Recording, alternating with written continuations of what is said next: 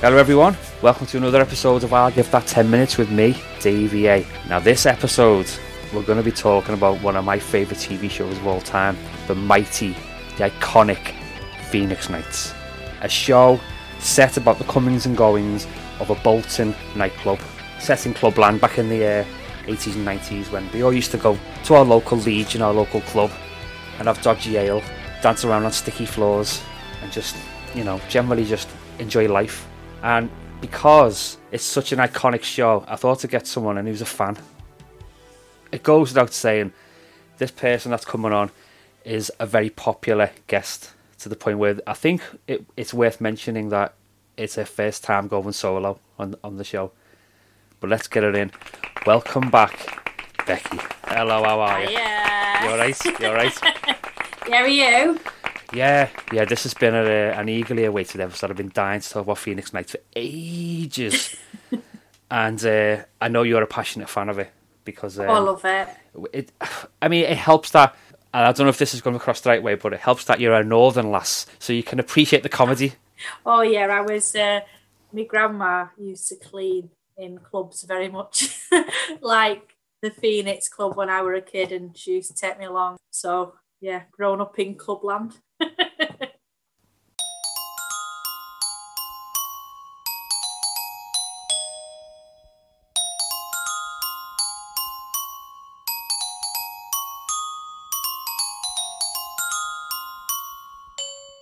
The show itself to me is an iconic show. I, I grew up watching it a lot and I'm a massive fan of it.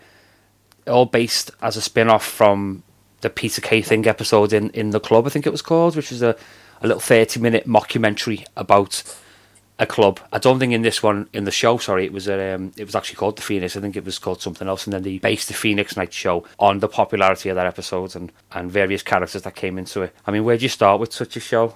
Peter Kay himself, an obvious comedy genius, and the cast in there was just fantastic. The choices of actors to use and the characters they played are still funny now. You know, twenty odd years later, you're still watching it and you're still laughing. If you had to pick one, who's your like go-to character in Phoenix Nights? If you could narrow it down to one, I know there's so many to pick from, but who would you say is your funniest character? I really like Spencer.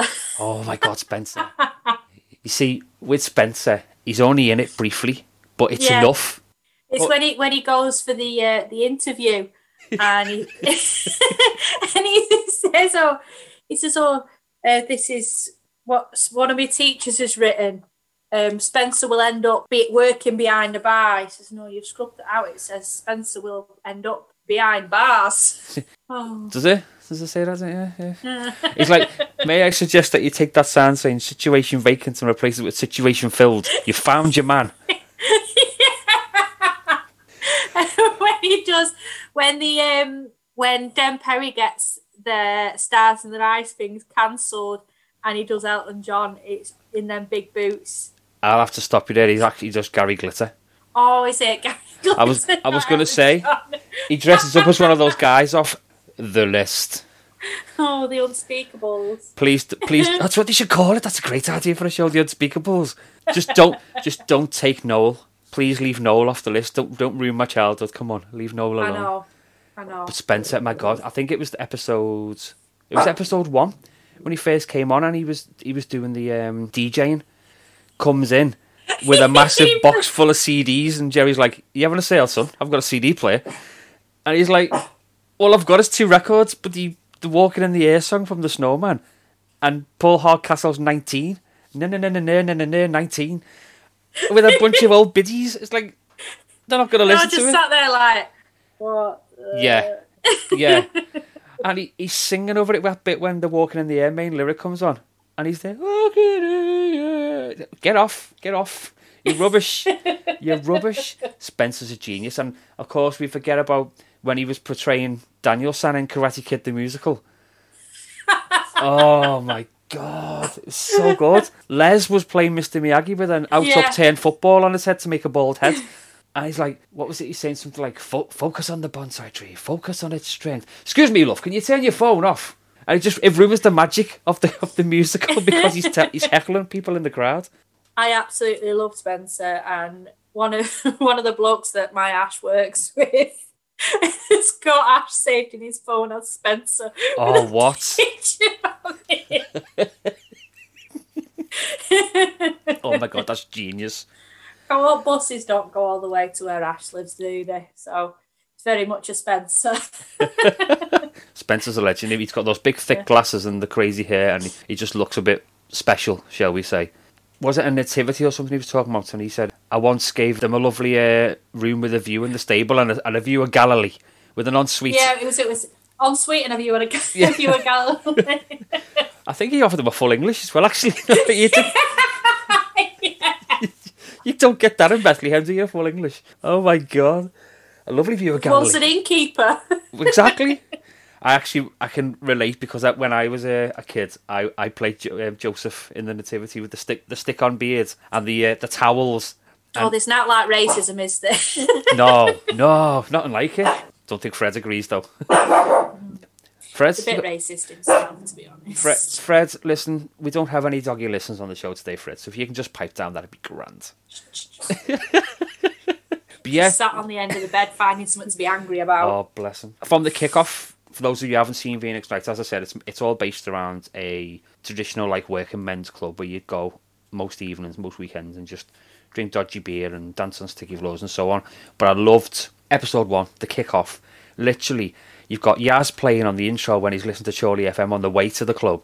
And the one of the first images you see while while Brian Potter, the club secretary, is riding to the club on his mobility scooter, he goes past that wall and there's that guy scrubbing the graffiti off the wall, and it's it said Roger Halliwell shagged my wife. It's like.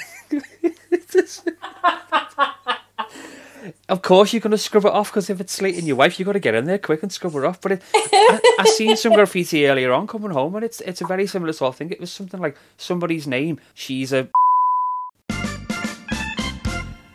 What I did like, as he's approaching the club, he rings Kenny Senior, one of the two Kennys, who was setting up the roof about putting lights on, and he's um he's saying I'm on the way there. Gets to he's literally approaching the club and in his mobility scooter, and there on the roof.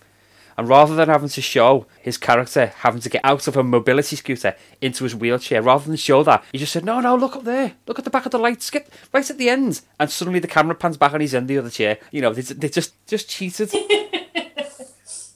I, I love it. Uh, is it Kenny Dalglish? yeah. Ken Dalglish. Oh God, yeah, he calls when he when when they have to go to court in the end. At the is it the start of the second series yes. when they have to go to court and he, he's got all the medals on and he's wearing them on wrong side. All all in his big thick woolly jumper and he's when he puts his hand on the Bible, says, like, "You just promise to say the truth, the whole truth," and he's he goes, "Oh yes," and he just points to his nose and winks at Brian like he's clearly going to lie. yeah. Ke- Kenny Senior is just he's just a blatant liar. Like he's on the phone to Jackie Chan talking about wood chip, and he's trying to arrange a Nick Nolte movie with Roy Walker, which again just going on the intro again when they were introducing the club, they say it's um, it's TV's own Roy. It's the way I tell him, Walker, and it's the way I tell him wasn't his catchphrase. That was the whole point. He never said it's the way I tell him. That was Frank Carson. I love it. It's all these little random things you throw in, and it it, it keeps you going back. Uh, Kenny, who doesn't believe that Roy Walker's Irish as well. No, yeah, because he said, um, I think he said like that. That um, Gerry Adams, he, he does a good Irish accent. He's Irish as well, you know. Is he? Oh, fair play to him. yeah, it's it's a real accent. It's a real accent.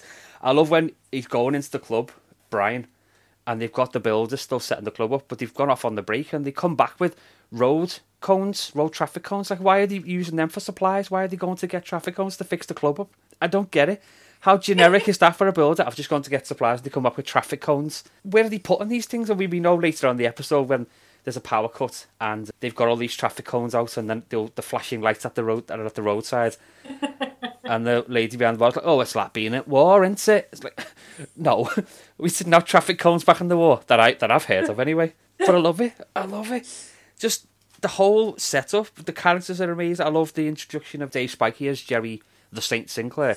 And the first scene he's in, he's on the crapper reading a book about colonic irrigation and keeping your bump sorted. Yeah endorsed by TV's own Bob Carolgees and spit the dog. It's like, what?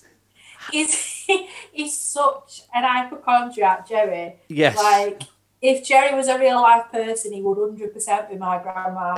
There's all like always something wrong with him. And Really? if there's not something wrong with him, he's got to go and get a double check just to make sure there's defo not something wrong because he really wants something wrong with him. Again, while they're setting up, they, when they're ordering all the supplies in, and they've got that Rafferty fella who just gives them dodgy gear. Like he's put the optics too high, so he's got to use a vase to reach the optics to get a drink, which I love.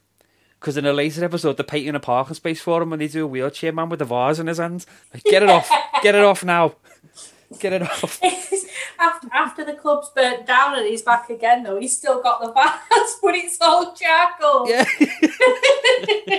because of the fire. Oh my god, the bringing in of the Das Boot machine, the German war Nazi bandit, because he ordered the Matrix, but he got Das Boot, and right when there's a bloody death in, in the club from a from a war veteran, the captain who, who kicks What the was he called? The captain. The captain. He, that's all I ever knew him was the captain. And he there's a big it's Ray, Ray the uh, the gypsy uh, DJ, and he puts a smoke machine in, and the the captain gets written off. So because he got asthma. because could ask me, yeah. Because he said, um, "Oh, in here it's uh, it's murder. Put him in the other room. It's it's uh, natural causes in the other room. Put him in the other room. Put him in the Pennine Suite. It's natural causes."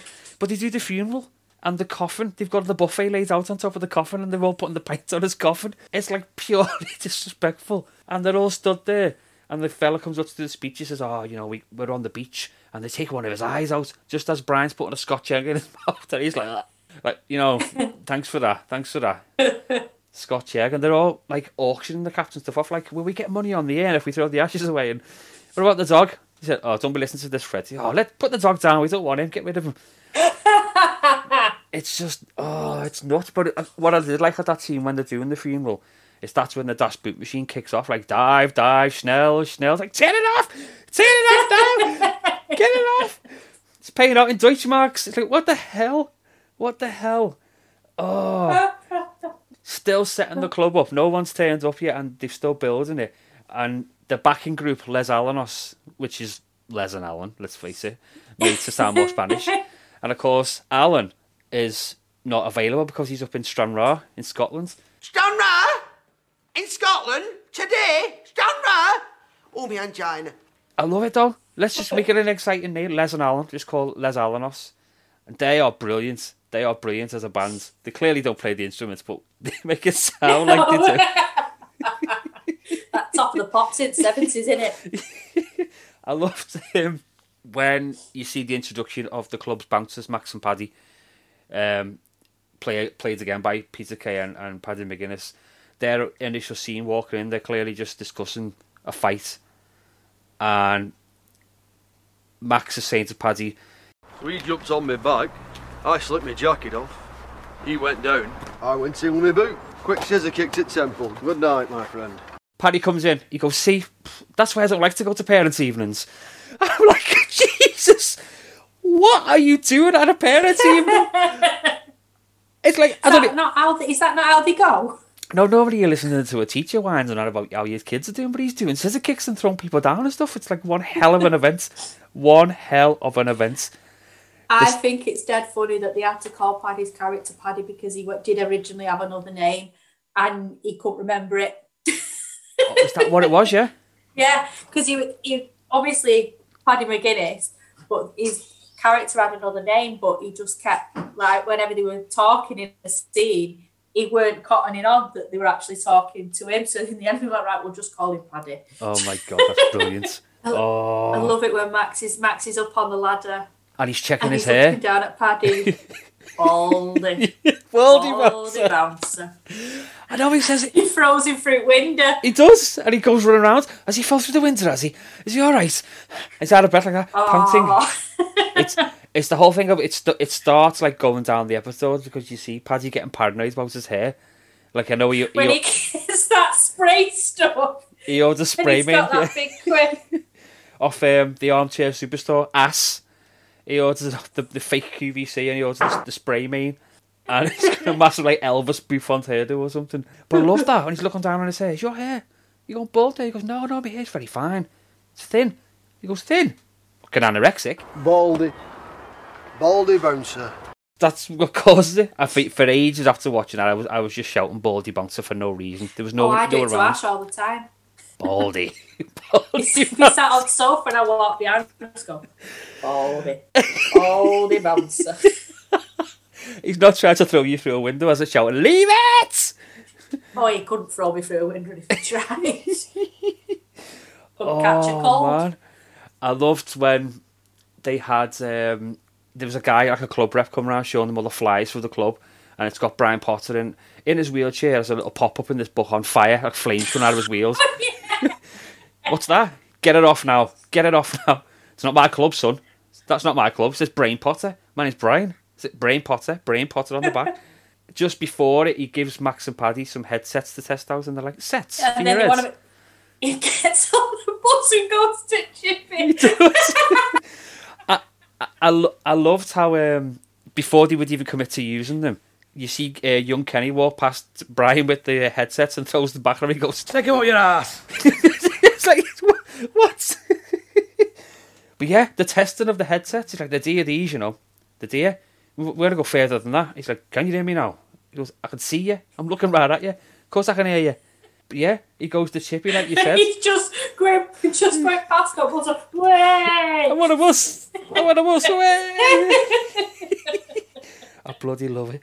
But like you say, he goes to he goes to chip shop, and he's like uh, he's clearly miles away from the club, and these headsets are that good. He can hear him. He's like, Paddy, do you want tomato sauce on your on your chips cock? And he goes, Yeah, yeah, plenty of tomato sauce. Says to the guy the chippy, Oh yeah, I'll have tomato sauce, please. And the chip guy's just wrapping them up, forgetting the sauce, and he's just putting at the bottle. Like, there's the bottle, chips, no sauce, just walks off. Fuma, want me sauce? You're gonna order sauce on your chip, you expect to get them. Meanwhile, all, it's all he kicking gets off. back and just drops him off. Yeah, he's brought him and he's dropped him. Where's the tomato sauce? He's like, you're going to eat them off the floor. Max has got to run back from the chippy, missing the bus and legging it back to the club while it's all kicking off.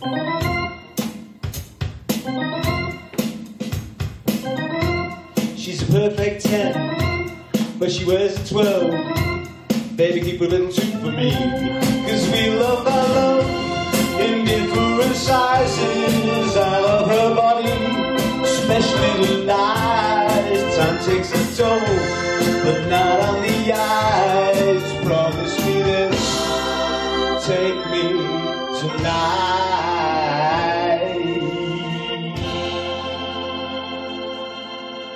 They got Ray Von involved, obviously, the, the DJ, to fix the power by wiring up to the lamppost. Um, and when the, when he finds out that he works, uh, well, not he works, that, he, that he's not a real electrician, and he says, Oh, for God's sake, that he's going to be time back in the drive soon and selling us pegs.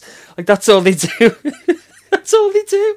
Time back your and offer you to buy you some pegs. A lot. I used to I used to proper fancy Ray Von when I was younger. Like when I first watched it, I was like, "Ooh, Ray Von!" And now I look at him and I'm like, "Ugh." Oh my god, you're one of the guys. One of the guys, one of the girls we fancied him. Was it the bum bag? Was it? Was it the bum bag and the mullet? Is I think what's- it was it was the long hair with the highlights in. Do you know, I think it's the fact that every time he talked, he threw a shabba in there. I mean, he doesn't love a shabba. Yeah, Shabba.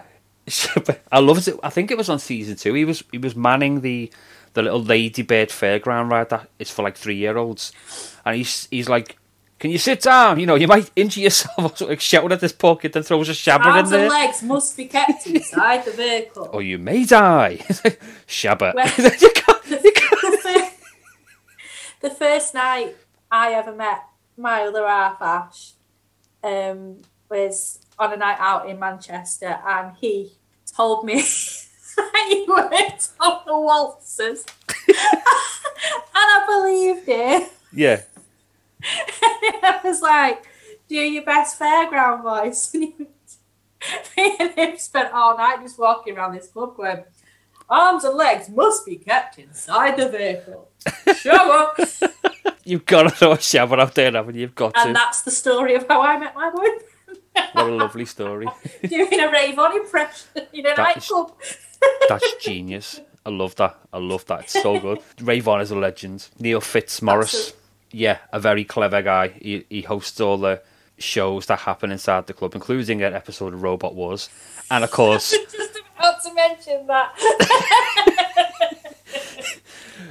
they're going to win the prize of twenty-three pounds. So I go, what? Wow. Here is, is team. What was it? Team. Um, team ass kicker, and it's Max and Paddy playing against kids. It's like, come Yes, on. It's that kid, kid who's made a robot out of the celebration. Yeah. and there's got an axe up front of it. they, they bring Brian Potter in to do like a little intro, and he says he's chatting to one of the kids. He goes, "Is this your robot?" He goes, "Actually, it's an automaton." And he goes, "You ever kissed a girl?" Because you wouldn't as a nerd, would you? You just wouldn't. I wanted to just briefly touch on one of my favourite bits is when they hold the uh, the Wild West night because the because Rafferty makes them take a, a bucking bronco off them because he's going to take the snooker table away to get fixed because it's wonky. As a side note, he's got to get a telly sorted as well because those two yobbos walked in and overalls and just took the telly off the wall and nobody stopped them. I thought they were here to replace. They're wearing overalls. I, I even give them the remote. I know. It was Kenny. He said, whoa, whoa. Not gets past these and he gives him the remote. I love it. But yeah, they do Wild West Night and it's the it's Yorkshire versus Lancashire. It's which it causes a big divide in the club. So you can't you can't have the counties mixing. Oh, it's gonna cause murder. Ray Von comes on and he's doing like it's Ray Von, y'all. And he just plays steps the whole time. I don't get it. Like he had a, a phone receiver as like his mixing headphones. Like he had a little dodgy eighties phone on his shoulder trying to mix steps That's what the that's what school DJs used to have. I remember. Is that what he did? Yeah. Yeah, when I was at when I were when I were a lass, when I was at school, the pervy DJs, which I now think about it, they shouldn't have been allowed to come back to schools because he used honestly. They, they shouldn't have been allowed to come anywhere near kids because he used to make all girls sit on his knee. Oh Only just realised right now I was sexually abused as a child. wow. I feel like you might want to talk about it. Do you want to talk about it? Show me on the door where you touched it. Oh, We've taken one of those lovely tangents that we like to go down, folks. Incidentally, Anyway, yeah, if, if the you've DJs been, um, used to have phones. I was going to say, if if you've been um, affected by some of the subject matter spoken about in this podcast, then please don't bother telling us about it. Not me shit. So yeah, a nice little reference. I, I've never actually seen a DJ using a, a phone receive, but you know, you've you've clearly Yeah. educated me there. uh, they they get in the horse trigger. Wild Bill, who's the campus cowboy ever, he's like, "Hello, I'm Wild Bill." Like, what? That's how blokes from Bolton Steve. They do. and this is Trigger. Clearly, clearly just likes to drink because he gets left in the bar and drinks all the beer, then he gets drunk. yeah. As a big as a big crap on the floor. And as as Jerry's kind of moved to the next part of the show, he's like he leaves the mic on without realising. Just let me just let me clear this shit up. You're not supposed to leave the mic on, Jerry. Turn it off, turn it off. but I love you you cut to um, Max and Paddy outside with cowboy hats on and they're talking about uh, actors that are bald because of Paddy go- going bald. And he's, and he's like, you know, they're all you know, Bruce Willis, you know. And then they get to like Sean Connery. It's like, you know, he's bald. He does lots of, lots of good. Uh, f- see the wig he had in The Rock? That wig he had on? Ooh, so crack it, crack it do that. You know, and they start rolling out to these films, like, you know, the Bond ones, and he goes, he gets to um, the Avengers movie. He goes, hang on, didn't have a wig on that, did he? He goes, oh no, no, but it, but it tanked, didn't it? No wig, no it. Shit. The whole the whole career of Sean Connery ruled by the fact that he just wore a wig. I love it. They have a shootout, don't they? A Wild West shootout. And like Ray Von's just calling it completely wrong. But what I did buzz off is that they had a fella on it who was the spitting image of Sid James. And I think he might have been called something like Cisco Sid or something like that. Yeah, and he he was was. literally the spitting image of Sid James. It was just like a good nod to carry on. Another amazing British uh, comedy kind of tradition. They have a big bar fight as well. And, you know, Max and Paddy are like, they've got guns, they've got guns, they're not going in. The little cap, the little cap guns that just pop. Oh, it was just brilliant. One of my favourite Max and Paddy fights is with the dwarves. oh my god. We're both from drink a piss. Who are you calling tattoo? what? How far away are they? I love that. Get on your bus, you're not coming in. So just barged away past them. and you see Brian come in the background It's- just rolling his eyes. It's, it's exactly. I don't care who you are. Get back on your bus. Yeah, you're not. You're not taking that. You're not taking that Max Bad. They're gonna have to Oh, let them in. wh- What's the what was the other one? Where they had that student night and she Oh my god, yeah. Do you take NUS? And he was like, No, and neither should you if you know what's good for you. Well, this because it was called the Funny Farm, wasn't it? it? Is this the Funny Farm? the Funny the Funny Farm? Farm. The Funny Farm. The fa- what? I mean, some of the acts they had on there weren't funny. You know, there was just that guy that screamed and that weird comedian with the guitar that just swore, and that was like alternative comedy. But I've seen alternative comedy. It's not just a guy screaming. I mean, there's there's an element of jokes in there somewhere. You know, that makes me laugh. That's that's what I would perceive as comedy. I think my favourite parts of the whole show, though, is at the end, where at the end of every episode, and they're auditioning. Yeah, I was just gonna say yeah. because they're real acts, you know. They're real acts. What you mean? The girl who, who spits out the balls from her? Um... It's like Sticky Vicky, Oh my god!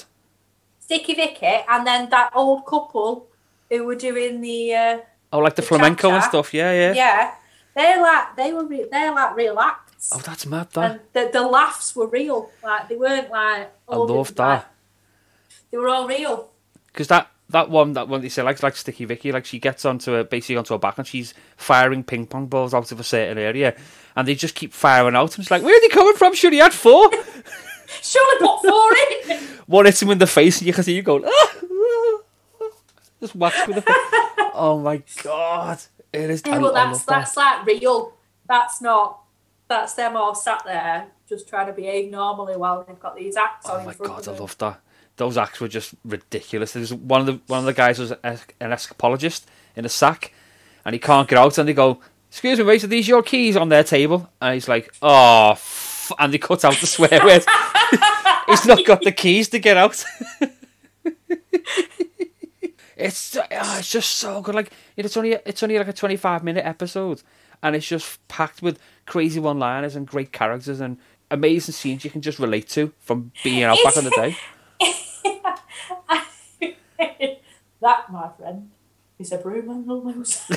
It's not a gun. It's not a gun. That I kind of expected it when he shot it to like do a comedy where you know the- it splits into four on the end and it's just got one one bullet out of it and a black face. Yeah, an old, an old Baking trays in the jacket. to protect them Because they didn't have bulletproof vests. because we all know a, ba- a bacon tray is going to stop a bullet. You know that. oh my god! Oh, You can't-. You can't really talk about Phoenix Nights without mentioning Clinton Baptiste, the amazingly wrong psychic. I'm getting, getting the word Nonce. and he just gets battered. Like he's he's telling all these people the wrong fortunes. You know, Oh, it? Well, you, you need to tell your wife something, don't you? he's like, No, no, don't. Yes, you do.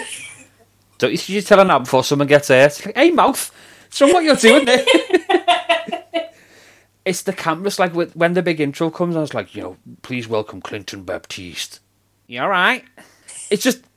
It, it's not the right vibe I'm expected, but he just It's like a Bolton Barry Manilow, isn't it? He is, he is. like, looking Big- like it. big bouffant hair, big shoulder pads.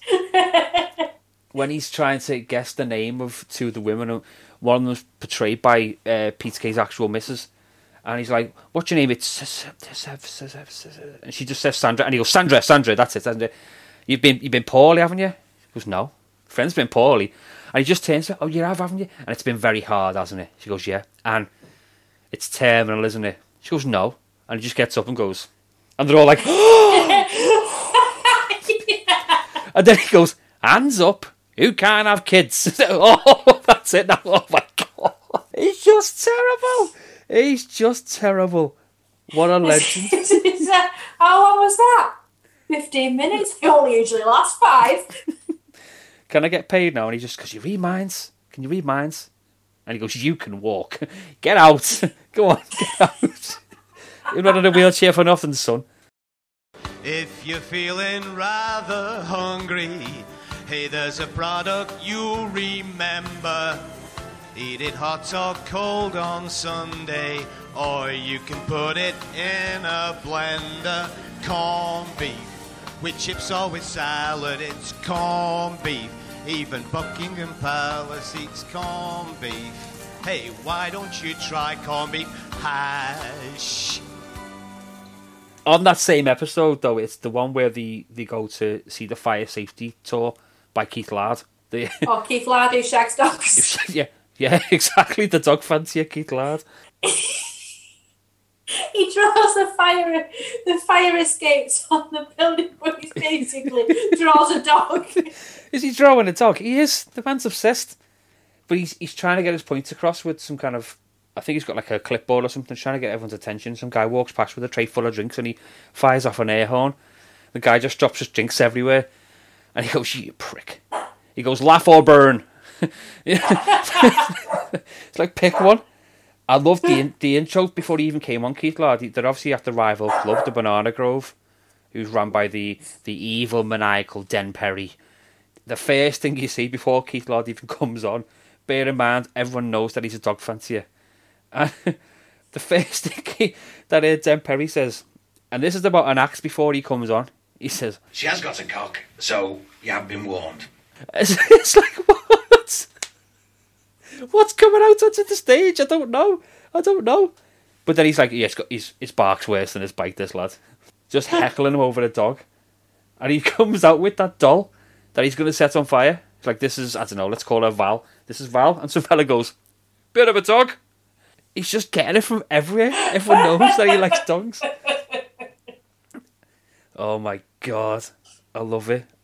I just love like the just little snippets of stuff. Like there's that episode where Brian is he's got that girlfriend who ends up turning out Oh. that she's for she's for whatever. Yeah. But he's in, he's in toilets with Jerry, Yeah. and Jerry's telling him something, and then the hand dryer goes. at the end, he goes, "You don't hear nothing." He's like, covered in piss. What's he told him? We don't what know. was he saying? What was he saying? I bet it was Why a, is he covered in piss? Because he's showing like described with the sound like he's pull, he's stretching something and he's like like what was he doing? what was he doing? Just covered in piss. I love that because he it's the girl. I think she works for, like the DSS or something. So she's Yeah, I was going to say it's the DSS, but I didn't know whether that were right.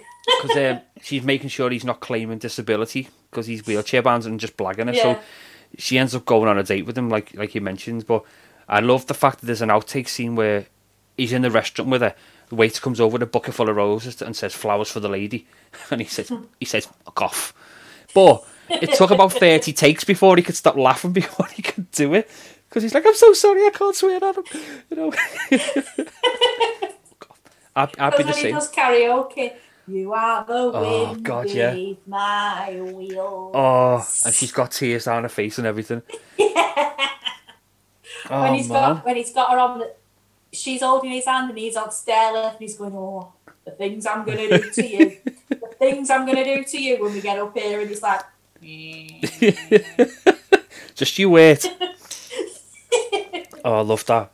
Just again, just touching very quickly on, on, on Clinton going back, just when he's trying to get a vibe for the audience, he just goes, "Is is there a John in the audience?" And about fifty lads go, "Yep, yep, yep, yep, yep, yep, yep." It's like the most generic name you could pick. Of course, there's going to be a John. "It's like being at, being at one of my family parties and asking if someone's called Michael." Everybody, I mentioned earlier that they, they watch the black QFC channel called Ass, the Armchair, Super, Armchair Superstore. Now, I, I made a note here of some of the products that they sell.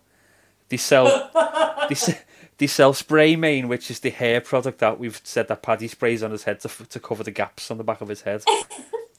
they sell a diver's watch. You know, the one with the light. The diver's watch, and it's the worst watch you've ever seen in your life. They sell something called Tantasy. I'm not sure what it is. I think it's a tanning product of some sort. yeah, because it didn't they have it when you, you eventually got sunbeds? Oh, yeah. Phoenix Club. Cover, cover, cover your ass, put it away. but the one that stood out was Piagra, which was the Viagra chewing gum. And it, it's like, have you got it in a, have you got it in aniseed flavour? It's not for me. It's not for me. No. It came in. It's not for me. No, it's, it came in aniseed, spearmint, and lidament. It's like ooh, it doesn't even sound nice. You're chewing that because he, he he's he's chewing on it when he's trying to cop off with Holy Mary's daughter, Mary. It's like your breath stinks. She's funny, Holy Mary. She's trying to get crash the opening of the club, and she's got balloons that say um, it's got CH, then gap gap CH. What's missing? You are, it, spell, it spells church. Get him down for a mosque. Get him down. My favourite Holy Mary moment has got to be girls' night Oh my god, I was just getting when on to- she when Yeah. she has when she has them love eggs. she's behind bar pulling a pint and she's like, "Oh Jesus!" That's brilliant. That episode. It's the um, the all the girls are buying like you know all the like the Ann Summers It's like an products Ann and Summers night, isn't it? and and Paddy's frustrated because like see them all in there, they're all loving it, whips and stuff. Oh, and he's getting proper frustrated that he can't go in because it's just all these women buying stuff. He's just a walking hormone. That that Paddy fella, he really is. He really- He's literally like a fifteen-year-old boy. He's just like, yeah, girls. I remember when Max and Paddy do a crank call to Brian early in the morning, and they're like, "We found a body. We need you to come and identify it." Jerry, Oh, was it Jerry? he was the last one to lock up. Is he all right? oh, Jerry. And then the laugh on the head. He's like, "Who are you? I don't know who you are. Who are you?" And he's like, he, he farts down the phone, doesn't he? And it's the police. Yeah, have this. And then the police, then the police actually phone and say there's someone breaking into the club, and he's got to apologise. He's a couple loads of this.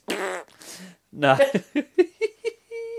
oh, do you remember when they did uh, singles night in the club, and all the fellas are on the pole? There's like no women in there, and Ray Von is um, being the DJ playing all the slow dance songs like you get like a school disco or something, and he's saying um, something like uh, "Speak speaking of taste, if you've got good taste, the flavoured compound machine is fully stocked and ready for action." Like? Oh my god! you just wouldn't expect to say it, would you? Is that the is that the episode that uh, what's her face is in from Corrie? They were in Corrie. Tracy She Burns, yeah, um, Yeah, Sally and, Lindsay, uh, and yeah, and uh, Brian's like his last girlfriend was called Tracy. yeah. Tracy Burns. Yorkshire Ripper. You want to get out, Yorkshire Ripper? He'll have you. Like, That's me. I'm, I'm Tracy Burns. What? You are? Oh, you are. You are Tracy Burns. Excuse me while I go and sack me back and band. you can't sack him, he'll kill you. Like, what? I love it. They just constantly wi- and Brian up because he, he's just a glutton for punishment. I liked um, when the lads are all trying to use chat up lines from songs, or, or lyrics, I should say, as chat up lines. and um, they, someone said, I don't know what song it's from, but um, they said, if I, if I told you you had a beautiful body, would you hold it up against me? I'm sure it's off a song. And Max says something like, um, I don't know who you are, but you're a real dead ringer for love. I don't know. But then you you see Les going round the bar in the background, trying it on with different women, and they're all telling to do one. And as he gets close to the closest woman, you, he sits to sits next to her and he goes, "I'm Orny, Orny, Orny, Orny." Orny, Orny, Orny. It's off. it's never gonna work. Oh God. no one cops off. I think there's um, it might be Spencer probably, or possibly even, or or maybe Alan from Les Alanos who ends up like dancing with some Al Biddy, and there's just no one around. Just an, an old lady dancing with a fella, and it's just the most pointless singles night ever. Just all fellas and about two old ladies. It was like going to Nice. go on. School disco, innit? Yeah, yeah, yeah, exactly, exactly like that. It's just oh, it just takes me back. Like, I think I, I remember going to I think one, possibly even two school discos, and I was just the guy who sat on the bench and watched. I was just a frigid guy. I couldn't be doing that. I'd be the one that ends up dancing with a teacher because there's no one there. I loved the school disco, mate. So I don't know whether you know this about me, Go on. but I'm, I kind of like being the centre of attention.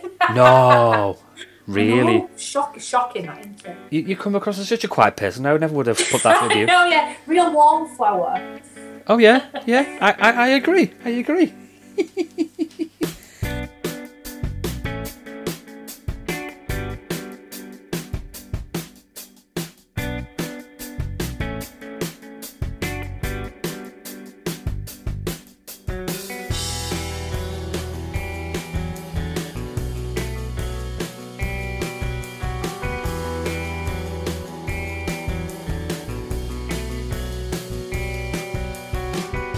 Do you remember? Well, you might not remember the episode, but there's a bit because I made I made a note of this, and it's an opening line from uh, what Paddy was saying. and he, you're gonna love this. He said, "Prostitutes are rough in Amsterdam." First one I went with, maybe wash me old man in the sink. Oh, man in the sink. And Max goes, "You took your dad." It's like, you know, Imagine it. I've never referred to man as an old man, but maybe I'll use it from now on. That was the episode which had the robot wars in and the funny farm and all that. But it's just. oh my god, it's just filthy. Jerry gets his um gets his bum checked, gets his uh, gets a camera up his rectum. and he gets that. Oh, what is it called now? Is it a, not a? That's no, that's a bag. I don't know what it's called when they shove the camera up your bum. I was thinking colostomy, but that's what they put on the side of you. Because he's been since like episode one, he was like constantly aware of what's coming out of his bum. Like I say, the first scene, he was sat on the crapper checking out what was coming out to compare it with a picture. But I remember um, when he's before he's about to get the camera put in, the doctor's like, "I'm going to introduce this camera to your bum's like introduce." What? and the the doctor can be here saying, "Oh, look at that, it's filthy." And you think, and, and it cuts to the screen, and it just needs a wipe because it's dusty. Give that screen a wipe. It's will you? wiping it. Bloody hell. Anyone shows up a camera up my bum, they're going to say that, but not because of the screen, I tell you now. Ugh. not a chance. Not a chance. You took your dad to the to the prostitute. Oh my god. What episode is it where they end up um, with like they have the out, outside fun day That is and they have them, they, them transfer them like they change them old timers into like a fun house. I think that was the, still the condom machine still there inside it. it is And it just painted it all pink. I think it might have been the first episode of the second season because if you remember the first ep- first season at the end, uh, Den Perry, the rival club owner, sets the club on fire. Yeah. So I think it's like a relaunch, but they have to do it outside till it's all built. And they have Yeah, and they've, they've got that big inflatable. oh god yeah. I can't have kids playing on that bloody love length. You, you what? He thinks that's how he's got out of it. No, no, you put a bit of tarpaulin on it. It's Sammy the Snake. Bear in mind, everyone, it's actually a massive inflatable penis on this bouncy castle. Just stick some eyes on it. What, what about the two balls? No, snake's eggs. Kids will lap it up. Meanwhile, this kid's at the back turning the inflatable on too high so that the tarpaulin comes off, and gradually, this uh, massive, massive, massive torture just blows up. But I think that is Um, the first episode. Oh my yeah, god! Yeah, Dave Spike is dressed as Jerry the Berry. Looking like an Ernia. yeah, covered in red paint, and he, he he stood there with like red tights and a, and a brown like fake fur jacket because someone sold all of his clothes on the jumble sale that they were having. Say he looked like a gay Satan. Is that when? Is that when Justin Moorhouse has his face painted like a tiger, and they end up calling him Shere Khan because it won't come off? Yeah, they hired a dodgy jip. He can only do tiger faces. Literally, everyone gets a tiger face, but it doesn't wash off. So for the rest of the series, he's painting over this face paint to try and make himself look normal. It's like when he went when they did stars in their eyes and he were meatloaf. Just white paint. I served him when I worked when I worked at Tesco, Oh yeah. and I, I called him Khan.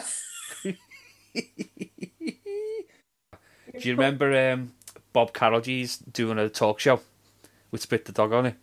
It was a bit like watching like Jerry Springer or uh, Oh, Jerry yeah. McCall, but it was, it was someone came on and said I've got a problem with such and such and like Spit the Dog would spit at it, even though it's a, even though it's even though it's a puppet. I love it. Like I say, there's random little bits that you just forget about until you go back and watch it. Like there's a bit. like Go on. when, when you go to France and you end up kidnapping them two Chinese blokes and just make them work in kitchen. They, they ends up calling them Ant and Dec. I forgot that's what they were called. They were cooking frozen chips in the wok. yeah, walking frozen chips. No, put them in the oven. Oh, it's it's because that's when they try and rebrand the Phoenix as like Sunshine Indoors, a ceruleum, food, and a Chinese restaurant. Chinese restaurant, the Golden Phoenix, I think it was called in the end. Yeah. and uh, yeah, the, the two immigrants, Chinese lads, come over and they ends up working for them. I love. I tell you what, Go on. where I live, there's I've not been for a while, but there's like a club not far from here. It's uh, in Whitefield, and I think it's called like the Savannah or something. Hmm. And it is every inch. of Oh, really? We went. We watched the Joshua Klitschko fight there years ago, and at like eleven o'clock at night, there was still like kids running around and people having takeaways ordered there, and it was like, like a big room full of pool tables, and nobody had any teeth, and the floor was dead sticky. but that's where that's where the lads wanted to watch the fight, so that's where we watched it, and I would just come out. I was like, I feel like I'm on a caravan holiday. Like, you know, really shit clubs Yeah. that you have at like Avon. I was like, I feel like I'm on a caravan holiday. There's not enough dairy world for this. Oh my god.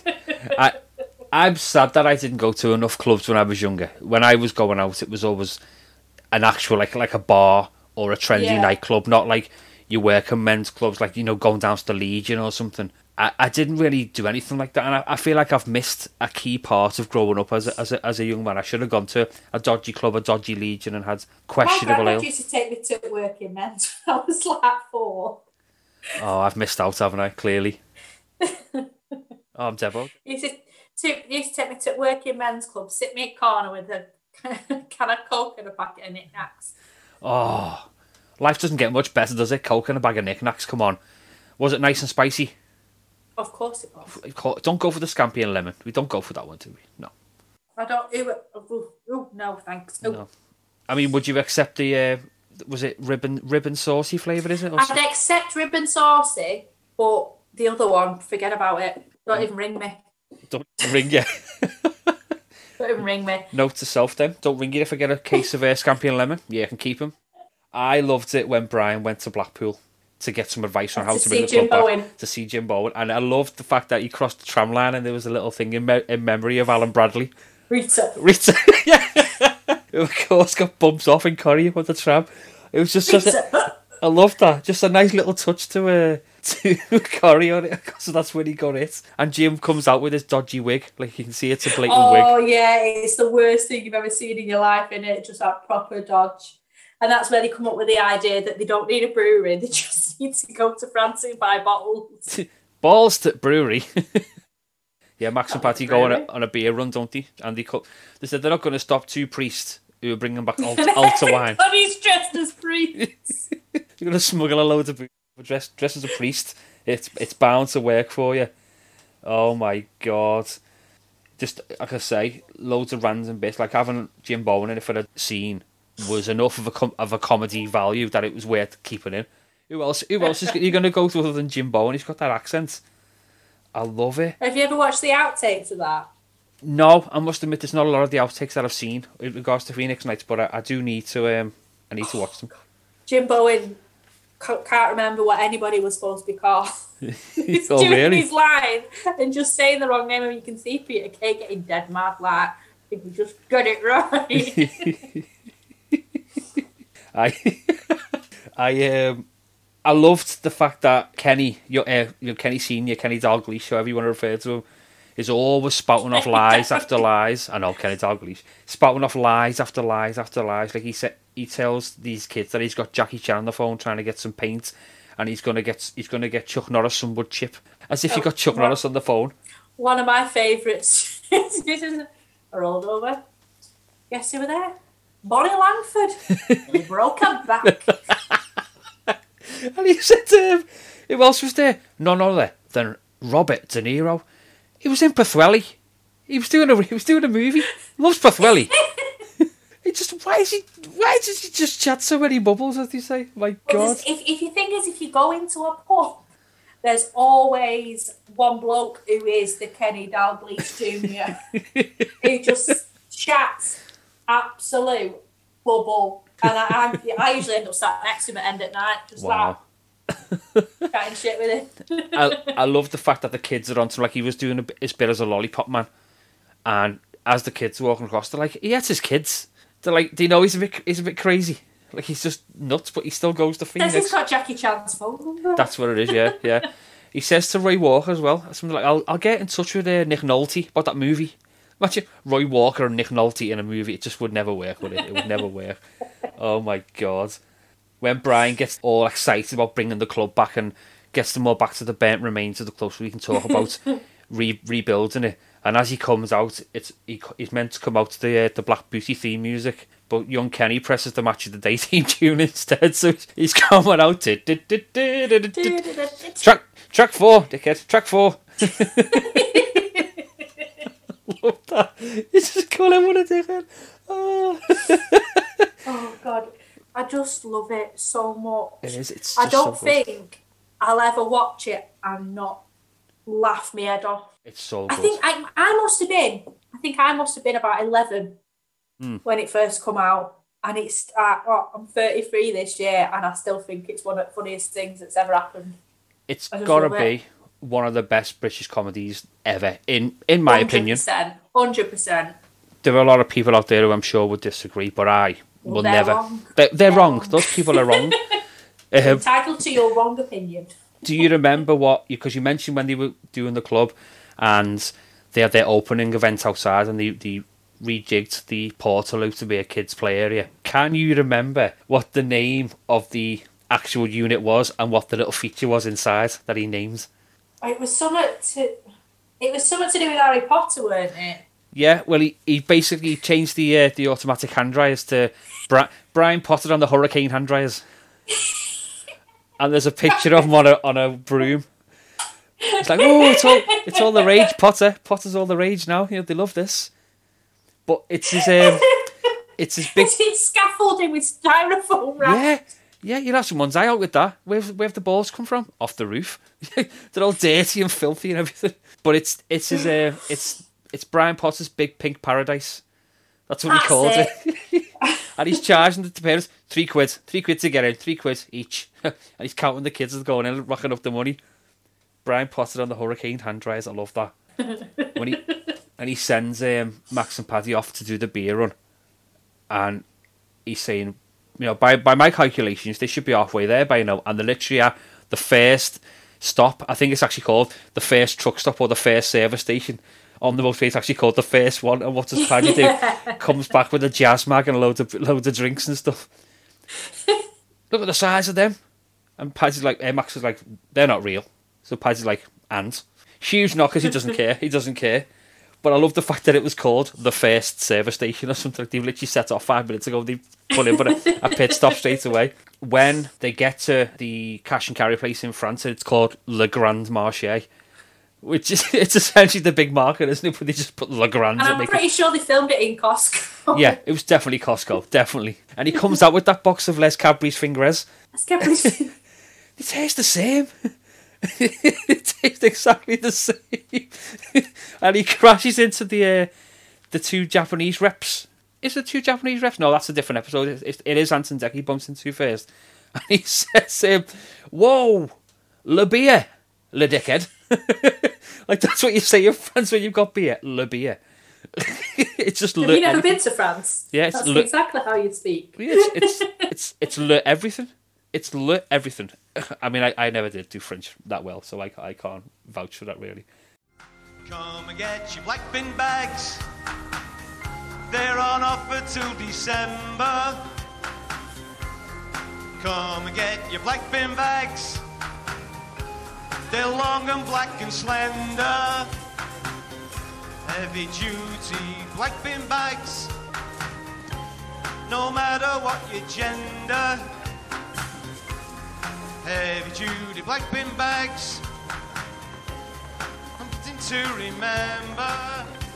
Just rip with me, just rip with me, and tear with me right now.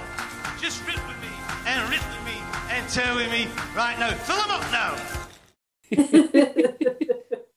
One of the other my other bet favorite episodes is on it, yeah it must be series two when they, when they do crime watch but it's crime time and Brian Yes. won't let him right Brian won't let him have, have an actor playing him and he wants to do it himself and he wants all, all the real cast and it's like hello Brian It is very busy tonight, isn't Oh, it? yeah, because Spencer's behind the bar.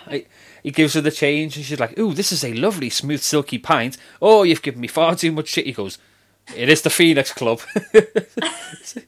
That's how it happens seven nights a week. You give me far too much. You've never been to a bar and said, "Oh, you've given me far too much change here." You know what I mean? These days, you go in and get two pints, you give the barman a tenner, and you don't get anything back. And you're like, "Hello." The tenner, I'm the exactly. One pound twenty-five pints of the one. I know. I'm, I'm sick of paying fruit nose for alcohol now. Well, you know, since we weren't allowed out, we've all lived without pubs, so we can, you know. I can't live without a beer though. But I can't. I tell you, I can't wait for that first pint in a Oh. pub. There's just That's something about it. It's going to hit different, that innit? The first one, I think, won't touch the sides. That'll just provide a coating while you get the proper pint in afterwards. yeah, I'll be on for half eight. I know. What time did you go out? Half seven. I've been out an hour. Oh my god! I I, I mistakenly mentioned P, uh, the Japanese couple when it didn't come on until further on. It was later on after the episode when they were trying to sell off the charred remains from the club. When they were literally just setting fire to anything and saying it was a charred remain from the club to make money. yeah. They're burning stuff in Yeah. car park, aren't they? So you're just cashing in. No, we're not cashing in, love. It's therapeutic. This, it's good. And literally, they're on the back with the barbecue and setting fire to ashtrays and stuff to make it look like it's all legitimate. But I think it is. Yeah, it's it's Jerry and, and Brian, and they're in like a you know like a Costco or Makro, whatever it is, and they bump into a Japanese uh, fella and woman, and they're launching Kamikaze Lager in the UK, and Oh, and yeah. he, he, he sorts out the quiz night so that he could win this kamikaze lager to sell in the club, not knowing that it's completely non-alcoholic and they don't know. They just want to win it, so they've got an endless supply of this Japanese lager, and it brings Ray Von in to do his quiz dressed as Ray Von Chung with his dodgy moustache, and he he comes out to Turning Japanese. He says, "Oh, that we need to bring a tear to my Jap's eye." just wipes his wipes his face. he can't do that. Honestly, the thing is though, right? It's still it's dead funny, but could they make it now?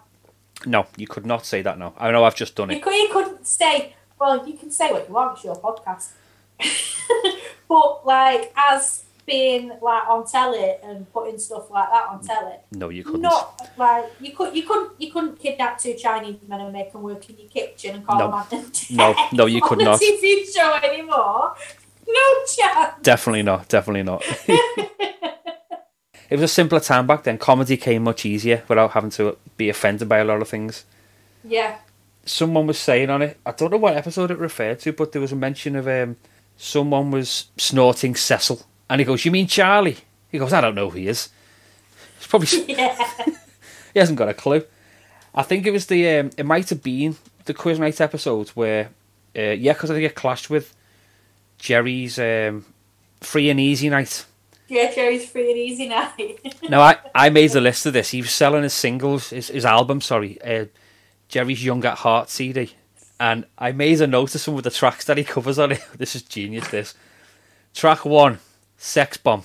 Track two, She Bangs, She Bangs. Track three, Drugs Don't Work. what, what, while he's popping pills, then he does Gangster's Paradise. Then he covers Martika's Kitchen. I don't know why. Then he does Lithium. Isn't that a, isn't that a, it might be a Nirvana track? Possibly, I'm not sure. I think so. Then, then he does like a Prince medley of like the Bat Dance and Get Off. He does a medley. Then he does this is the best one. He does Rock Me Amadeus in German. I don't. Then he finishes with oh god, he finishes with Belfast Child and Brimful of Asha. That's when he's like smacked up off his face. He's like a brim full of Asha, a bri-, and he just goes mental.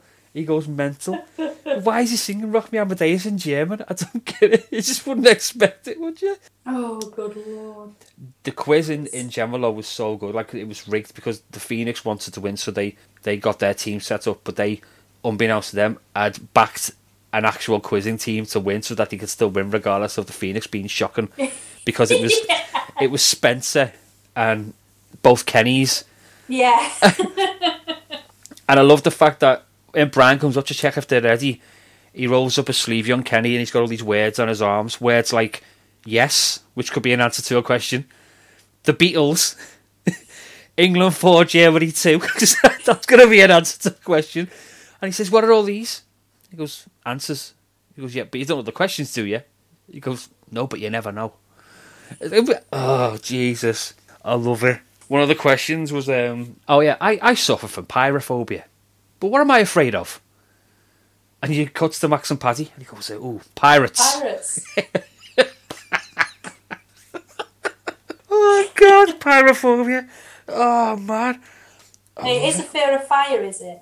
It is a fear of fire, yeah. But I was thinking, it's like, I hope. Yeah, it is the fear of fire. Yeah. like the Phoenix team don't know. So like you see Kenny sneaking off to the um the, the uh, to use the phone, and he's phoning his mum, and he's like, "Hello, mum, it's it's me, Kenny. No, I know I haven't spoke to you for ages. I know. Oh, look, oh don't cry. Look, I'm sorry. I'm sorry. Listen, listen. What's pyrophobia the fear of? You've not spoke to him for years. You want to answer the quiz question? Oh, because I think he threw something like, "Yeah, I'm sorry, I missed the funeral." Listen, what's what's pyrophobia the fear of? Then he does. Um, he cuts to a sports question. He goes, um, "My ball." This is Ray Von. My balls are black and blue. I've just hit them with a mallet. What game am I playing? Cuts to Max and Paddy. He's just hit his balls with a mallet. That's what he said. He just hit his balls with a mallet. The, obviously, the answer to that one is obviously yeah, crochet. No, Cro- cro- croquet. Little joke there. But um, then, and this is my favourite question in the quiz. Ray Von says, "Name the Magnificent Seven. So it cuts again to Max and Paddy, who's fully into this. He knows. He's like, "Okay, here we go. Coburn, Yul Brynner, McQueen, Bronson." Cuts to Spencer, Sneezy, Dopey, Bashful. we'll shit them. They well, we yeah, technically they are the Magnificent Seven, but we are, you know, clearly confused there. and of course, the music round. And he says, "I want the name of the song, not the artist." First song that comes on, it's a kind of magic. He goes, "Oh no, no, start again, start again, start again." Then Young at Heart comes on. No. and then they start playing Berlin's "Take My Breath Away." And before the "Take My Breath Away" kicks in, he turns the music off, and you hear Max going, "Walking on the Walking moon." on the moon. It's just brilliant. It's, I mean, again, it's each little scene you see. There's either something visually that makes you crack your, crack your head open laughing, or something that takes you back to a, a memory from back in the day when you go out clubbing or pubbing it or whatever you might be. But it's, it's that stuff like with, with the walking on the moon though. Yeah, That's like that's something that if if anybody in my family hears that song, we, it's walking on the moon. We, don't sing the proper words no more. Just that's walking on the moon. that's that's the impact it's had on our lives that we're Yeah. quoting it. the, sa- the same it. as uh, listening to like other, like other songs that Peter Kay's done, like like piss takes of like just let me staple the vicar. Yes, yes, pork pie, pork pie in that song. That's another one. Ash will be like singing it, and I just go pork pie. no. The thing is, though, in that song, which is um, "Drive" by the Cars, the actual lyric he's saying something like "Oh no," and that doesn't sound like pork pie, but it sounds like pork pie that he's saying. Yeah. It's confusing. he's got Celine peddling hot dogs with Michael Jackson's doing uh, other bits of food. They got a, they got a store. They got a rat. He's on his patch. she Oh, believes I love it. it's so good. It's so good. With the quiz, just going back to it, I, I made a note of um, the the three winners. the team that came in third on the quiz was this is brilliant. It was it Lord was Love Rocket, and- as Mate Max. Max. Yeah, he's like Monkey Mate Max.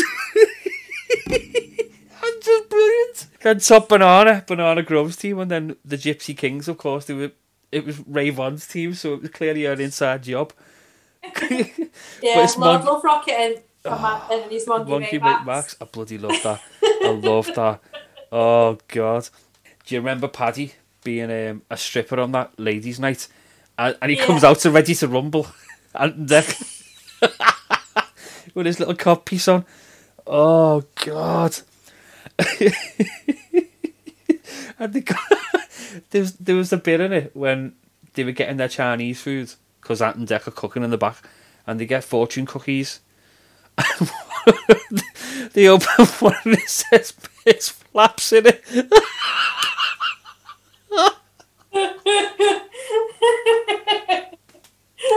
That's the greatest fortune ever. Piss flaps.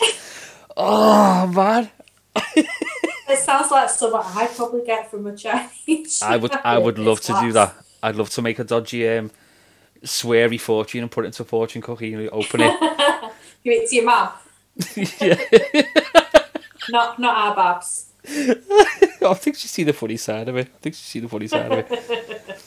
the series obviously did their own version of Stars in Your Eyes. I think talent talent trick talent trick was it? Yeah, talent track it was. And Den Perry cancelled it. Yeah, yeah, He pretended to be Jerry, didn't he? yeah. That's right. And then you got is it Holy Mary did Lulu? she did do. Yeah, she did Lulu.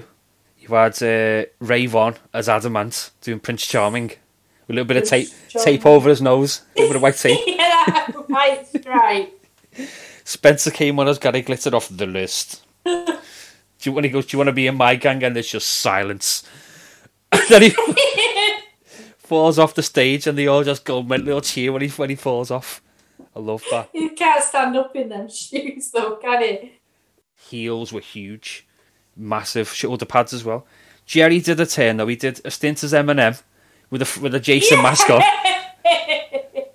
Forgot about that one. and he kept saying, "Will the real Slim Shady please stand up?" And then all these RBDs just kept standing up because they they're just following what he says. He comes back later as George Michael, so they were double act with um, with Brian for this. Won't let your son go down on me. why I got Elton John. Yeah. I love it. Ladies and gentlemen, Mr. Elton John, and he comes out in the chair with those oversized sunglasses you get in Blackpool. it's just proper bad, like. You- Is it? Uh, uh, is it Kenny uh, does? Well, young Kenny does. Uh, meatloaf, He but does. he comes on and his moped. Yeah. he? and he's got the lyrics. The, out of there. he's got the lyrics on the back of a handkerchief because he can't remember. He's like, "Better the hell." He doesn't know the one that gets me though is when Kenny Senior comes on as Britney Spears in a schoolgirl outfit, and this the outfit wasn't in the box of costumes. He just Yeah. happened to have it there. It, it was quite scary. Like he starts waving his bum, and as he turns around, they're like, "Fucking hell!" Didn't know it was it. That wasn't in the box. No, where's it come from? Oh my god! Oh my god! Oh, Mean that show. You could literally break it down episode by episode and have a devoted, specific episode chat. But it's Yeah. no matter which episode you watch, it's gonna crack you up. If you Yeah. can, if you can appreciate British comedy, slapstick, you know, visual gags, subtle gags to like stuff that takes you back to your childhood and other things. You know, it's it's going to appeal to everyone, old and young, and it still does. Like you said, we've been watching it for years, and it's still funny. And yeah, it couldn't get made now and be the same show because you couldn't get away with a lot of things that they got away with back in the day. I dare say if they tried to do one of those remakes that everyone seems to do these days, it would never be as good. It would never be as good. you can't touch perfection, can you? I suppose not. I loved it when. Anybody tries, we'll kill him. Well, I, I, would, I wouldn't say that on the podcast. I don't want to be around killing people. Maybe mentally. I don't know. I don't know. I loved um, just very quickly just going back to that episode where they do the crime time episode to reenact the fire, and they bring Jerry in. Uh, not Jerry, sorry. Um, Den Den Perry in. Den Perry and he goes absolutely mad, doesn't he? He does because he's got his own trailer and everything. But they say, and action. He did it. He bent the club down. It was him. you can't. you can't just eh, you know publicly accuse someone on camera. But he did it. He bent the club down, and they're all like pointing at all the posters for the Phoenix to promote it, even though it's like a crime reenactment. We've got to sell the club, sell, sell, sell the club. Yeah, like pointing at the Has he got that thing outside every time somebody tries past? It's the Phoenix Club. pull off into paradise. it's like, hello. They put that uh, speed bump in and don't tell Jerry, and he slams on the brakes and bashes his nose open. oh, God. Do you remember? I know you remember this because it's it's some key parts of the show, but when they all leave the first series and go and live their lives elsewhere. And it shows what they're all up to. I think Les is working on one of those butcher's stores where they throw loads of stuff into the bag for nothing. Five by five pound meat bags. Yeah, yeah. I'll chuck in a pig for the dog. It's a bit of a delicacy, you know. and you you get to uh, Jerry, who's one of those happy greeters in Tasda, which you don't get nowadays. Back in the day, you'd have someone at the door with a microphone greeting you and telling you about the offers that are on and promoting certain products. And I think you know where I'm going with this, but the two best products that he had to advertise, we've we've got to be talking about black bin bags and corned beef, haven't we? Come on. I mean, if you if you want to Oh, get those just- products, then you've got to listen to the adverts that'll be playing throughout the show. because yeah, he is amazing at selling, and he made me want to go out and buy black bin bags and corned beef, and I don't I- even like I- corned beef. I don't like corned beef, but and I have been singing the bin bag song all day today. I'm the same with the corned beef song, and when you hear it, guys, you'll understand how catchy it really is and how clever it is as well. Again, it's another one of those. Whenever we watch, whenever we watch it, Ash will be just absent-mindedly wandering around the house singing the corned beef song, and I'm like, you need to stop now. Do you know what I like about it is that it gives you the way to, to eat the food. You know, it's good with chips or with salad. you know, it's, even Buckingham Palace eats. Hey, why don't you try corned beef hash? You know what I mean? It's great. I never, would- I never would have thought of what to do with corned beef, but thanks to Phoenix Nights, I now do. I now know to buy my beer from. You can have it with anything. Yeah, the Queen can have it. We can have it. You know, I can I can get me me chocolate from La Grand Marché because they sell like Cadbury's fingers there. I can get Le Beer, Le Dickhead. I can get all that. I'm not entirely convinced that the Queen eats corned beef, though. I'll be completely honest with you. Yeah, I mean, yeah, it's probably a little bit below what she's normally used to eating. I reckon she's more of a spam lady. Oh, controversial. I, I'll be honest, I've never actually eaten a bit of any spam, but I've I tried it once and I wanted to chop my own tongue off afterwards. wow, it was that bad. Ash loves it, and it's just it's got a really weird te- everything about it's just not okay. Like I see, um, like spam fritters and stuff getting advertised everywhere, and I think, oh, that that, that could be nice, you know, a bit of a bit of spam or something, crisped up and fried and stuff. Maybe you had something with it, but no. At the end of the day, it's like. It's like having a Fray Bentos, I suppose, isn't it? Oh, don't touch the nerves of the free. I Can't believe you brought it up. I can't believe you brought it up. Oops, it might have just slipped up by mistake. I'm sorry. As the actress said to the oh. bishop. Excuse me. Hello. now we've started. yeah, I don't think we've even touched the depths of what this show means to us in no, its I just, entirety. I just love it. It's so funny. It's so easy to watch and always makes me laugh. I don't think, like you say, there'll be a time that I'll watch it where I won't laugh or I won't find something funny because it's certainly an iconic show and it's been a major part of my upbringing. Yeah, yeah, has. Like I say, it Like- start. Go on, sorry. it's it's ju- it's just one of them. Like I remember watching it like as uh, a wool. Like I, I must have been I say about eleven, and like laughing my head off then. But as you get older and your sense of humour develops and you start to understand the world a little bit more, like there's just every time you watch it, there's just you, there's something else that makes you laugh and it'll continue to make you laugh. Like that's the, that, just the silliness of, of that, that bit in the toilets with uh, Jerry, and it, that where he's like, it's just silence apart from his actions, and then Yeah. covered in piss. That makes me howl every single time. I don't know what he's saying, but it's bloody funny because you're thinking, what was he talking about to get to the end of the sentence, and that be the end of the sentence. You'll Like, never know. You'll never know. just- Oh, I just love it. Really makes me happy.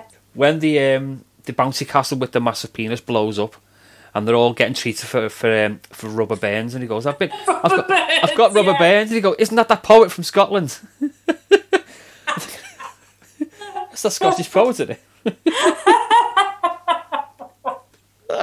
There's still plenty to make us laugh here. It still sounds fresh, and it's like twenty odd years old. Yeah, it's so it's, good. It's one of them. Like, if we've got, if we can't settle on something to watch, we put Phoenix Nights on, and there's not. I don't think there's going to ever be a moment where one one one will ask the other, and the other will go no. It's always yeah, stick it on.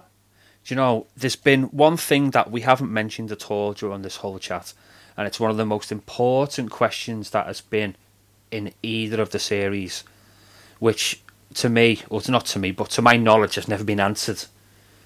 And I'll pitch it to you because it's the same question that Paddy has pitched to Max, and it's simply this: What about Tommy Dick Fingers? He were in a wheelie bin with snooker balls for eyes. that, was, that was the same episode with the baking days. Because he was supposed to kill that bloke, innit? About Tommy Dick Fingers. It's the emphasis on the fact that he puts his hands out like he's got fingers that look like actual. You know what I mean? You don't get a name like that for no reason. But he never, he never finds out what happened to him, and I think that's something they need to they need to look back on and think, yeah, we should probably come back and tell him what happened to him. My God, my God, what a show! Like I say, based on that Peter Kay thing that is initial series he did back in the day, which had a club episode, an episode about an ice cream man, and an episode about a postman, and so on. Which I love. The ice cream man cometh episode is one of my faves. He just loses his rag over that woman with the um, the ice cream because it's all melting. He just throws it over her. Sends his, sends the young lad out to get flakes to do his 99ers, and he comes back with crunchies. I can't make 99ers with fucking crunchies. You can't swear in front of the kids, mate. And he just throws the ice cream all over it and just goes crazy. But the club episode, That's, yeah. That'd be what I'd be like if I were an ice cream man. I would, I, you know, he, he puts the strawberry sauces on a chain. It's like, is that bad when he's gone? So he's got to put a chain on the strawberry sauce, you know. My father was a great ice cream man. I'm good, but he was great, you know. He knew all about tradition. He'd be out all weathers, rain, hail, snow, blow, it never bothered him. Everybody loved him, but he said when he died. What do you think made him so special? No, for the kick-off, he, he actually liked kids. Do you, Daddy? No. No. They make this job a misery, kids. Bane of my life. You know what they used to do to my dad? You know what they used to do to him? They used to slap the back of his ice cream van, right? And then lay down in the road, right? He'd break thinking he'd hit them. They'd be lying there pretending to be in agony. He'd be handing them free mini milk through the serving hatch. They did that to him for years and fell for it every time. Harry's, that problem. Lovely man, soft as shite. They won't do that to me though. I have a bang on the back of the van and I see him lying in the street. I tell you something, they better get the power back in the legs before I reverse it. It'll be bye bye Sunday football, bastards. I will say I've got an unpopular opinion I'm going to throw out here. Go on. And Ash, don't, Ash is dead mad at me whenever I say this. Go on. I don't think they should have done Max and Paddy spin off. You see, I can I can sort of agree. Now, while I do appreciate that the characters are are still funny, and the situations they get into are you know they're like slapstick, it's comical, but I don't think it was necessary. Having said that, the ending of season two, it was them two riding off into the sunset to go into hiding. Yeah. So I guess it was kind of people wanted to see what kind of adventures they went on, but Yeah, I just, I know? just didn't find it like Ash is like, oh, do you want to watch that after you've watched watched Phoenix? I'm, no, I know, I'm, I'm good for it. Hmm. Like, there's a couple of bits like when they're in prison, and uh, you've got to come. I haven't had a poo for five days. So you play with feathers, so you're gonna get your ass tickled. When, when Brian brings the cake, is there something in the cake? He goes, yeah. Sponge and a bit of jam. He was thinking there was a file in the cake, so he needs to get out. Oh. And then, like, where did, did, was it? And they robbed that shopping centre. Oh, Oh, God, steal yeah. the tellies, steal the tellies. Yeah, yeah. The Like, plasma. that's funny, but I just I, I've been quite happy with them riding off into the distance and never finding out what they did. I suppose it's But- like a lot of TV shows where they don't actually give you the final season. They just kind of let your mind do its own thing and you just come up Yeah. with your own ending. So, yeah, they ride off and just lay low and go and live their lives as the Phoenix too. And eventually, in my head, eventually they come back and and uh, work at the Phoenix thing because the Phoenix never dies. the Phoenix never dies. You know, the the much much needed, much wanted series three never happened, and sadly never will. But mentally, they're all still there. You know, Spencer's still Yeah. behind the bar, and Holy Mary Yeah. still got love eggs up her. So it's you know, oh God, oh, this will this will make you laugh. You know, I've told you like my Ash gets like stuff wrong quite a lot, like phrases and whatnot. okay, yeah. Do you watch Gogglebox? I do watch Gogglebox, yeah. Did you watch it not last week, the week before, when they showed that F1 documentary. Um, possibly. I might need my mind refreshing though. Well, there's there's a bit about the F1 documentary where that guy had that real bad crash and his Oh, car yeah. burst into flames. Yeah, yeah, And and then the, like you just see him walking away. yes. Well, we was at Ash's nan and granddad's. We went for a curry. They're in our bubble before anybody starts. They're in our bubble. um, we, were sat watching that, and Ash's nan goes, "I don't." We were just saying that. It just reminded me. She just went, "Oh, he's like a fa- he's like a sphinx rising from the ashes." I was like, "Sandra, do you mean phoenix?" and then next sentence, the next sentence that come out of Ash's mouth was, "Hey, what he's wearing must have been mega flammable. He's not burned. Oh my god. No." Because flammable means it doesn't catch on fire. yeah, what am I marrying into? Oh bless! What a what a challenge, but yeah, comical life you're about to lead. It's like a sphinx rising from the ashes. oh my god, that's gonna be that's gonna be hashtags and trending before you know it. love it. I love. Oh, that's brilliant. That Sandra, you mean phoenix? yes, it's the Sphinx Club. Yeah, doesn't really work. It's the Sphinx Club. sounds too close to sphincter, so no, maybe not. I mean, we could literally chat forever about Phoenix Club, Phoenix Nights, the characters, what they mean to us, which is a great deal. Got a Will be- special place in my heart. yeah, fond memories of watching it from back in the day, and like I've, I've been catching up on it these last few weeks, and it's been a pleasure to rediscover it. Like I said, it's it's still fresh to me, the comedy, because it still makes me laugh, even though it's stuff you're Yeah. expecting. You know, when you're going to see a certain scene, you expect it, and yet you know you're going to laugh at it anyway. And that's Yeah. what Peter and the guys brought. Just an amazing set of characters and situations, and it really does make me laugh. And anyone who's not seen it, I do strongly advise that you find it wherever you can. I know you can't get it on the likes of 4OD anymore, and it's very hard to come by in terms of buying it because it's become something of a collector's item. Yeah, But if you can get it, get it watched.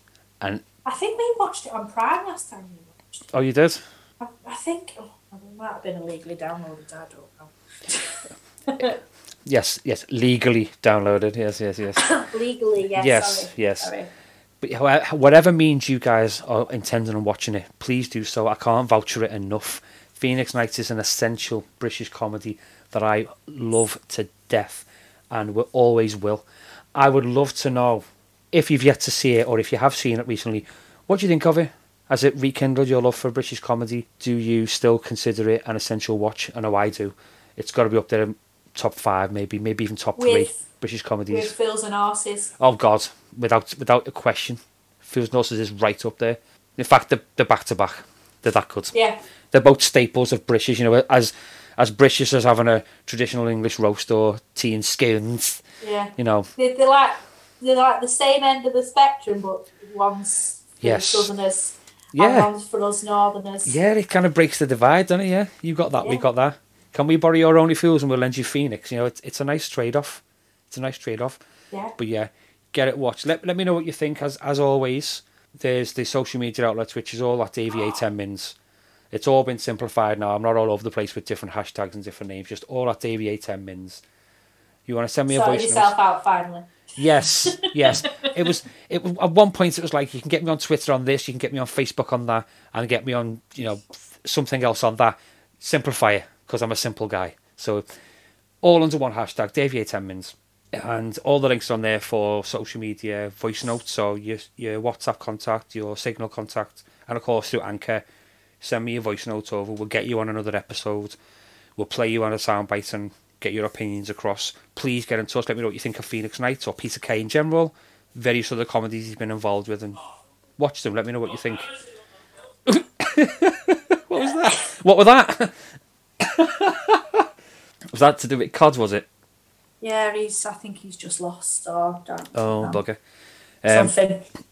I've- lost my chain of thought now. Yeah, so I've done my social media. This is going to be a hell of an edit when I cut this out. Oh, Excuse me. that were uh, it worked, yeah. Ah, it was the chair. Yeah, yeah, sure. yeah, it's been great having you on. I know this was a a bit a bit of a strange one because I'm so used to having you on with Suze, but it's nice to get you on as a guest on in your own right because it's been a while. It's been lovely getting you on, and I hope you've enjoyed being on the podcast today. I have, yeah. I loved it. But and I, I feel like I am missing the other half. Yeah, it's like and Missing Dec. the other half You know, which one are you? Which one are you, Ant or Dec? Hmm, in the double act, I don't know. I'd rather be dead. Would you? You like a bit of Dec in your life, do you? Yeah, I think he's, he's the more pleasing in the eye of the two. So if I, if I get first dibs, I get first tips. but yeah, it's always a pleasure getting getting guests on, especially ones that have, have been on the show previously.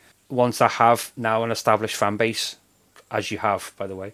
But yeah, I'm looking forward to future episodes. Hopefully, we get you on soon, and hopefully with your counterpart, the the ant of the piece, aka El Susie, yeah, and uh, and, and catch up on deck. things. Yeah, the ant to your The deck. oct- Yes.